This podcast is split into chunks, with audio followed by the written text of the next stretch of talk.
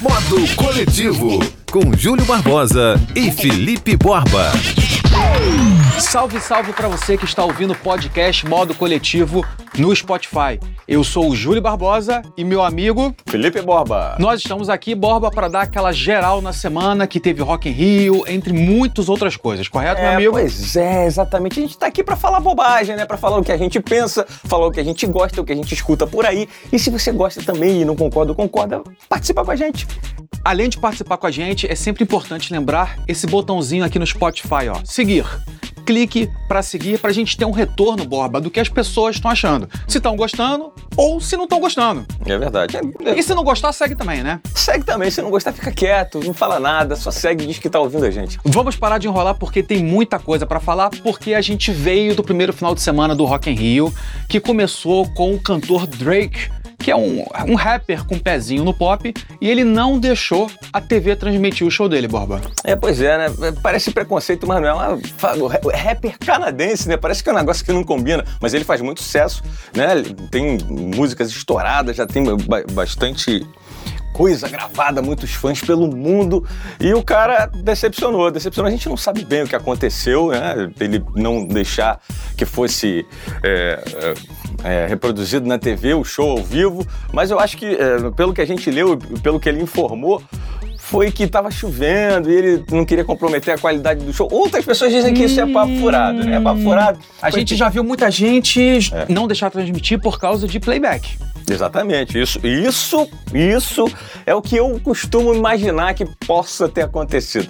Porque é playback, né? O cara vai mastigar um chiclete, vai sair a voz depois e deu vai lá, ah, playback. E como você falou, choveu o final de semana inteiro, inclusive no sábado, quando eu estive lá. E no sábado teve um brasileiro que roubou a cena, né, Borba?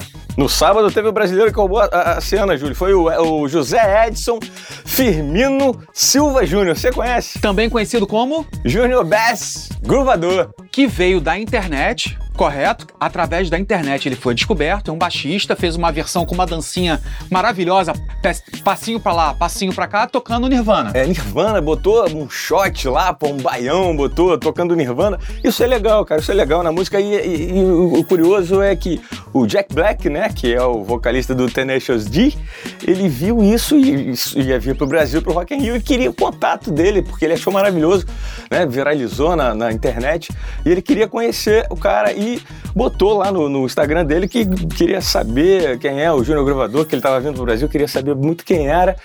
E sabe quem ajudou a, a, a, botar ele em contato? Quem? Dinho Ouro Preto. É mesmo? Dinho Ouro Preto leu a postagem, respondeu em inglês, disse que ia, ia procurar o contato, fique tranquilo, e botou aí, e depois mandou, deve ter mandado um inbox, né, pra ele, um direct, com o, o contato do, do gravador e as coisas deram certo. Subiu no palco, arrebentou, tocou Nirvana, David Grohl tava lá, que foi o baterista do Nirvana e é o líder do Foo Fighters. Que fechou a noite. Fechou a noite, adorou, abraçou ele, porra, é uma maravilha. Agora, coisas que acontecem muito no Brasil e no mundo da música no mundo inteiro também, né? Nem todo mundo consegue fazer sucesso mesmo sendo bom. Ele é segurança, ele não trabalha propriamente com música, né? Ele já trabalhou muito com bandas, né? já tocou, inclusive já até se apresentou eh, em TV acompanhando bandas de forró e tal. Só que ele é segurança, trabalha como segurança, seus 35 anos e, pô, um cara gente boa, um cara que, que agora é, eu fiquei sabendo que ele vai. Pô, desculpa, Júlio, estou falando demais. Continue, continue, continue. Pois é, agora eu fiquei sabendo que ele vai pegar o baixo que ele tocou lá, o vermelho, e vai é, é, leiloar e vai leiloar, pro, não é para o próprio bolso que vier, seria muito justo, né? A gente passar uma pindaíba vivendo de música, ele podia fazer isso, mas ele vai, vai, vai doar a renda para o Hospital Infantil Varela Santiago em Natal, que é a cidade natal dele, olha só que beleza. E se bobear o Rock in Rio vai ser o, o trampolim, vai ser a mola para que ele passe a viver de música, vamos torcer, né? Tomara, né? A gente, a gente, a gente fica, é, a gente vive num mundo de hoje em que as coisas são muito rápidas, passam muito rápidas e vêm muito rápidas, a gente não sabe de onde vem nem para onde vai. Tomara que ele consiga surfar o máximo de tempo nessa crista aí do sucesso. E lembrando, Andy Warhol, no futuro cada um vai ter os seus 15 minutos de fama, 15 minutos que, aliás, é, é a proposta desse podcast e a gente tem que correr porque tem muita coisa. É, é a gente está tentando nossos 15. Borbinha, no sábado eu estive lá, com uma chuva e eu com uma, com uma capinha de plástico, Uma chuvinha por cima? uma chuvinha por cima, é, algumas coisas me chamaram a atenção. Falar agora um pouco da organização do evento, porque muita gente fala que o Rock in Rio é longe, e na verdade é um evento desgastante, porque você tem que ficar 8, 10 horas em pé. É, é- é- não é todo mundo que mora ali perto da, Não é mais pra gente, né? da é pra nova jovem. cidade do rock. Só que saí da zona sul do, do, do Rio, do bairro do Flamengo, onde eu moro, peguei o metrô até a Barra da Tijuca, que é o iníciozinho ali da, da Zona Oeste, para o pessoal que está ouvindo e não mora no Rio, e peguei o BRT direto, que é um ônibus articulado, né? É, e não parou em nenhuma estação. Ou seja, foi muito rápido. Dentro do que poderia ser. E tava lotado, explodindo de gente. Estava cheio. Estava cheio. Mas se você parar para pensar que poderia ter gasto dinheiro com táxi, com Uber, é, parar em algumas estações, fiquei feliz. É. Uma outra coisa que me chamou muita atenção foi a fila do banheiro. Porque fila do banheiro, você tá lá, você fica oito horas no evento, você tem que comer, você tem que beber, Uhum. né? Estávamos eu lá com os amigos, tomando uma bela cervejinha, petiscando, não sei o quê. A módicos 13 reais. Exatamente. Aí fui ao banheiro, cheguei ao banheiro, uma fila gigantesca, mas borba, a fila andando muito rápido e me, me chamou muita atenção. Quando você entra na área interna do banheiro, você descobre o porquê. Cara, o banheiro gigantesco. Sim. A fila só assusta. E uma outra coisa que me chamou muita atenção, Borba, é, eu tinha ido no Rock in Rio em 2001, ou seja, há muito tempo, quando o festival foi bancado pela América Online, e só tinha três palcos. Era um festival bem mais reduzido. E agora você vê que é, eu vi gente, cara, o tempo inteiro na tenda eletrônica, tenda não, num palco espetacular, e muita coisa pra família. Não foi todo mundo que foi pro Rock in Rio. Sábado só ver Foo Fighters e Weezer, que foram os dois shows principalmente que eu vi, sabe? Uma série de ativações, de brincadeira, o Forza Bruta, que é um espetáculo argentino maravilhoso, a Heineken, Eisenbach, Chili Beans, uma série de marcas com uma série de ativações muito interessantes. Aí o pessoal pergunta, pô, mas o, Rock in Rio ganha dinheiro e consegue contratar os artistas, por exemplo, o Drake que foi 4 milhões de dólares com o dinheiro dos ingressos? É óbvio que não, né? Tem todas essas marcas aí pra pagar isso. E no domingo, fechando, tivemos o Bon Jovi fechando o, Domingão, que não é muito a minha praia, mas eu vi de casa a Dave Matthews Band, que agora eu vou tirar uma ondinha aqui, já tive o privilégio de entrevistar o, o vocalista. O David? Exatamente. E uma coisa que chama muita atenção na Dave Matthews, como os caras tocam muito. E chega um certo momento que eles começam a estender as músicas, e para quem tá acostumado com aquele formato de três minutos, de, de hitzão, acaba ficando um pouco cansativo. É, eu, eu sei, pô, gente, calma, é, mas é uma percepção minha. Quanto mais virtuose né, for o músico, quanto mais ele, ele sabe, mais nós, pobres mortais, a gente viaja e acaba não entendendo nada. Então, né, é legal que assim, não, não, não, não suba tanto assim o nível, porque a gente não vai conseguir acompanhar e pra gente vai ficar chato. Borba, vamos sair do Rock in Rio é, e nessa edição do, do podcast do Modo Coletivo, quero é, recomendar alguns canais do YouTube, porque já tem alguns bons anos que eu não tenho mais TV a cabo. Eu não acredito mais no modelo de TV a cabo de você pagar mais de 100 reais, ter cinco canais de desenho que não me interessam, porque eu não tenho filho e eu não posso escolher certos canais, e para ter certos canais de esporte, filme, eu tenho que pagar 100, 20, 130, muito mais caro. E lá no meu dia a dia, eu acabo vendo muito o YouTube na televisão como se fosse é, a, minha, a minha TV a cabo. O primeiro canal que eu quero recomendar, ele se chama Resenhando Rock. Um belo canal. É um nome autoexplicativo e o último vídeo que eu vi deles foi, foi sobre o Slayer, comentando o, o show do, do Rock in Rio. E eu achei muito legal porque é o seguinte, é um, é, um, é um canal de até 30 minutos, a maioria dos vídeos, e eles comentam rock mesmo. Eles não se prendem só a coisas mais comerciais, sabe? Eles falam do Sepultura, eles falam do Slayer, Scorpions, Whitesnake, aliás, todos e na programação do Rock in Rio. Se você curte rock mais pesado, vale a pena no YouTube ver o canal Resenhando Rock. Borba, que é fã do Kiss, né, Borba? Sou fã, inclusive conheço, tem, tem até por coincidência, né? Juro que o Júlio nem sabia, vou contar pra ele agora. Um dos eh, integrantes desse resenhando é meu amigo de infância, JB Rocks. Olha. Olha só, eu conheço ele já há muito tempo, conheço as traquinagens que ele fez por aí, por toda a vida, e é um rapaz que conhece e, e gosta muito de rock and roll, inclusive tem uma banda, e assim, eles falam com propriedade. Um deles também, se eu não me engano, é o Marcelo da Hard and Heavy, uma loja tradicional de rock and roll é, no Flamengo, é, de, que durante muitos anos trazia discos importados e camisas e eu ia lá várias vezes, então é legal porque o pessoal sabe do que fala. A gente conhece todo mundo do canal, mas é importante falar que o conteúdo é legal. Hum. A gente não está divulgando, aliás, quando eles ouvirem isso aqui, eles vão ficar surpresos. E o produtor disso tudo é o Cláudio Amaral, que já tive a oportunidade de trabalhar com ele. É um cara muito talentoso, muito curioso. Conheço ele da Rádio Cidade. Muito gente boa.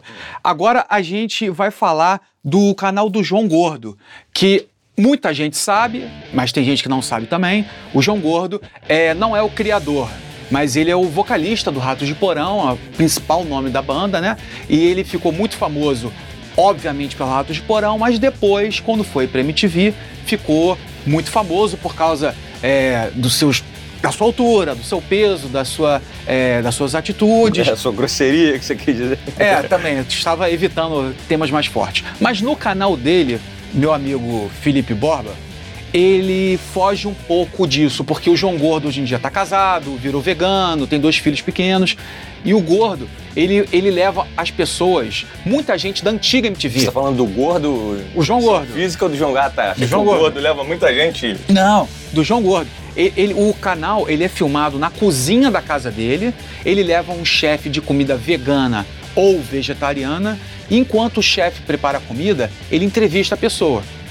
Ou seja, é uma coisa muito legal, não só para você descobrir curiosidades sobre os entrevistados, é, tem, ele levou o Mano Brown, ele levou o Black Alien, Benegão, o pessoal do Planet Ramp. É mais ou menos nos moldes, eu sou mais velho, eu, eu lembro, na cozinha MTV, lembra? Na que... É cozinha, perfeito. Só que uma coisa que me chama muita atenção, aliás, estou sendo é, iniciado nessa área, você passa a conhecer e perder um pouco do preconceito, tanto com a cozinha vegetariana uhum. quanto com a vegana. É aquele velho ditado, né? Quem come de tudo tá sempre mastigando. Nosso amigo Felipe Borba tem sempre uma boa tirada, né? Agora a gente vai para a área da moda, para falar é, do canal do Caio Braz, que recentemente lançou uma, uma, uma série de 10 vídeos em parceria com a CIA chamado Toda Roupa Pode. O que, é Toda Roupa Pode? É, eles abordam, Borba, é, numa série de entrevistas, o Caio, que é um youtuber muito ligado à moda, já, já teve programa no, no GNT, ele mostra é, como a gente pode ter liberdade na nossa roupa no dia a dia, principalmente nós homens. Que somos mais sisudos, não usa um tipo de roupa, porque o que as pessoas vão comentar, não sei o quê.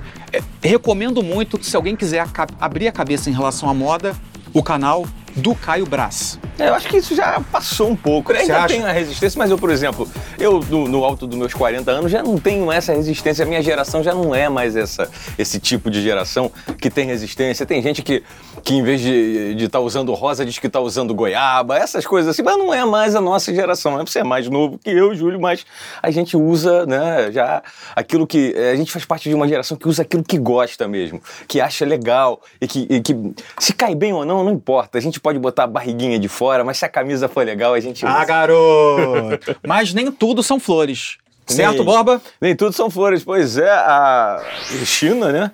É, comemorou agora no início de outubro, mais precisamente 1 de outubro, é a, a, a gloriosa revolução deles, né? Que foi quando é, o Partido Comunista derrotou o Partido Nacionalista e eles restituíram a República Popular da China, com Mao Tse Tung, que, né, que comandou o, o Partido é, Comunista e é, restituiu. E para comemorar isso, eles, eles fizeram uma grande parada, né? Como se faz uma grande parada quando você comemora é, a, independência ou, ou alguma data importante no país. São os 70 anos da República Popular. Eles fizeram uma grande parada com um poderio bélico gigantesco.